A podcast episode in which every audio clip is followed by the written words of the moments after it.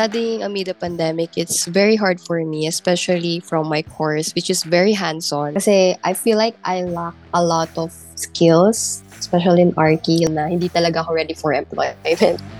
parang hindi ako ready sa employment kasi um, since sa two years na yun, wala talaga akong experience in filmmaking, in big production. Sana makahanap ako ng job na talagang ready na turuan ako and maintindihan yung struggles ng mga fresh graduates. Yan sina Jen Bonifacio at Kat Urbano, mga estudyante ng architecture at film na gagraduate ngayong taon. Pareho silang kabado sa paghahanap ng trabaho. Kulang daw ang experience nila dahil sa dalawang taon ng online classes. Hindi nalalayo ang hinaing ng Hotel and Restaurant Management graduate na si Joakim Musngi. requirement ng course namin is diba more on physical work, ganun, hindi siya parang masyadong applicable sa online class. Feeling ko doon, disadvantageous yung course namin dahil feeling ko hindi namin na-meet yung required na learning plan para yun, ma-apply namin sa work. HRM ang kurso ni Joakim, pero ibang skill ang nahasa sa kanyang online OJT. Ang nakakatawa doon yung sa OJT namin kasi para para kami nag-acting noon. Naka, na ganito rin, naka-zoom din kami, ganun. Tapos naka-uniform kami ng per department. Tapos nag-acting kami, alam ba, bibigyan kami ng senaryo. Tapos mag-acting kami, paano gagawin mo, ganun. Hindi lang sina Jen, Kath at Joakim ang nakakaranas ng ganitong problema. Ayon sa situational report ng Commission on Human Rights, mas nahihirapang makakuha ng trabaho ang karamihan sa fresh graduates dahil sa pandemya. Paliwanag ni Joey Santa Isabel ng CHR, sila yung walang experience. So, kung yung company niyan, kung mag-hire man sila for that position, kung ipagkatabi mo si fresh grad at si may experience, kukunin nila si Miss may experience. And with the already small number of jobs available, parang before the pandemic, mas lumiit pa yung number of uh, jobs na pwedeng makuha ng mga fresh grads. ito ang naging karanasan ni Joakim na nakatira ngayon sa Kainta. Apat na buwan siyang naghanap ng trabaho.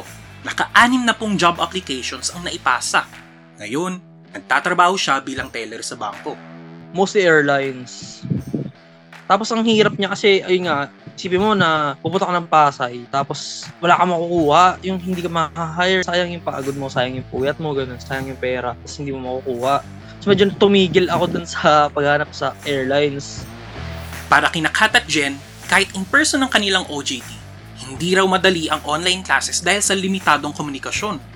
My biggest struggle was being alone in this educational journey since in architectural industry kasi I need mentors or supervisors na hands-on Sobrang hirap kasi pang second year ko pa lang yun, yung nag-pandemic. So, wala pa akong masyadong alam sa filmmaking.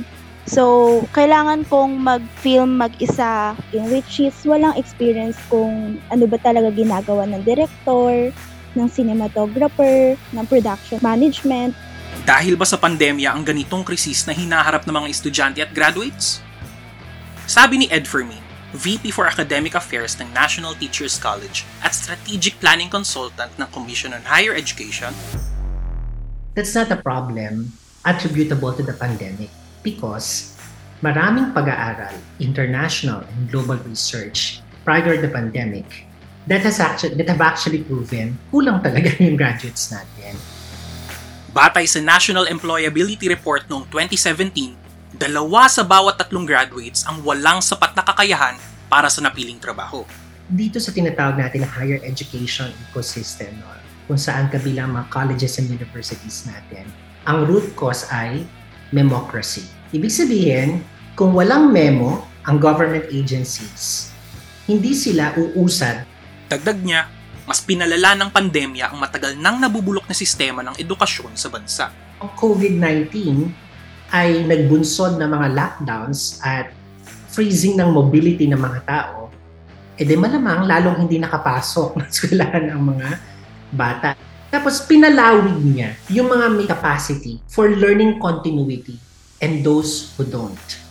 Kasi nga, kung wala kang internet, wala kang device, malamang maghihintay ka ng mga dalawa, tatlong linggo ng printed copy ng module mo para makarating sa bahay mo. So nagkaroon siya ng disparity. Wala tayong gaanong kahandaan para naiwan natin yung mga traditional na konsepto natin ng pagtuturo at pagkatuto. Malalaking issue yan na nagpalala pa nung dati na natin mga problema sa edukasyon.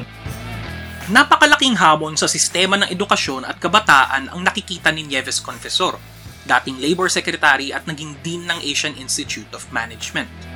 The 21st century is upon us. That's why we're talking about the fourth industrial revolution. The fourth industrial revolution, it's cyber, it's technology. Even before the pandemic, we were catching up and still left behind. Then the pandemic entered. Patay! Suddenly, hindi na tayo face to face. So where is critical thinking? Diba? Where is people whatever, your skills. Nawala yun. So, yung challenge pa of those existing colleges is what? What are you teaching our students? What are you teaching the young? Kung matagal nang hinaharap ng bansa ang problemang to, ano dapat ang gawin para masolusyonan?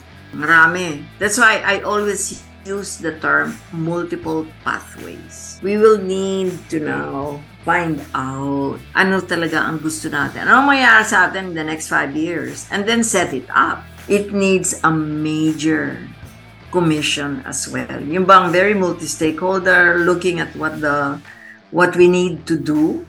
Hindi siya pwedeng papitik-pitik. Kabataan ngayon are starting to talk about work-life balance.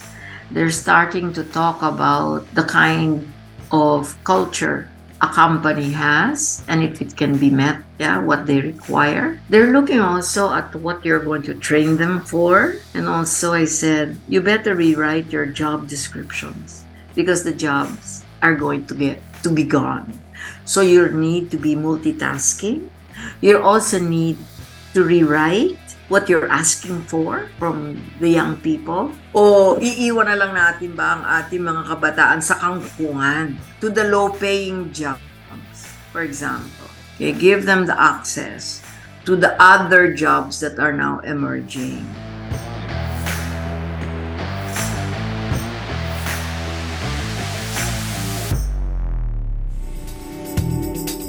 Dito sa What the F podcast, walang murahan, usapang facts lang. Pakinggan kami sa YouTube, Spotify, Google Podcast at Apple Podcast.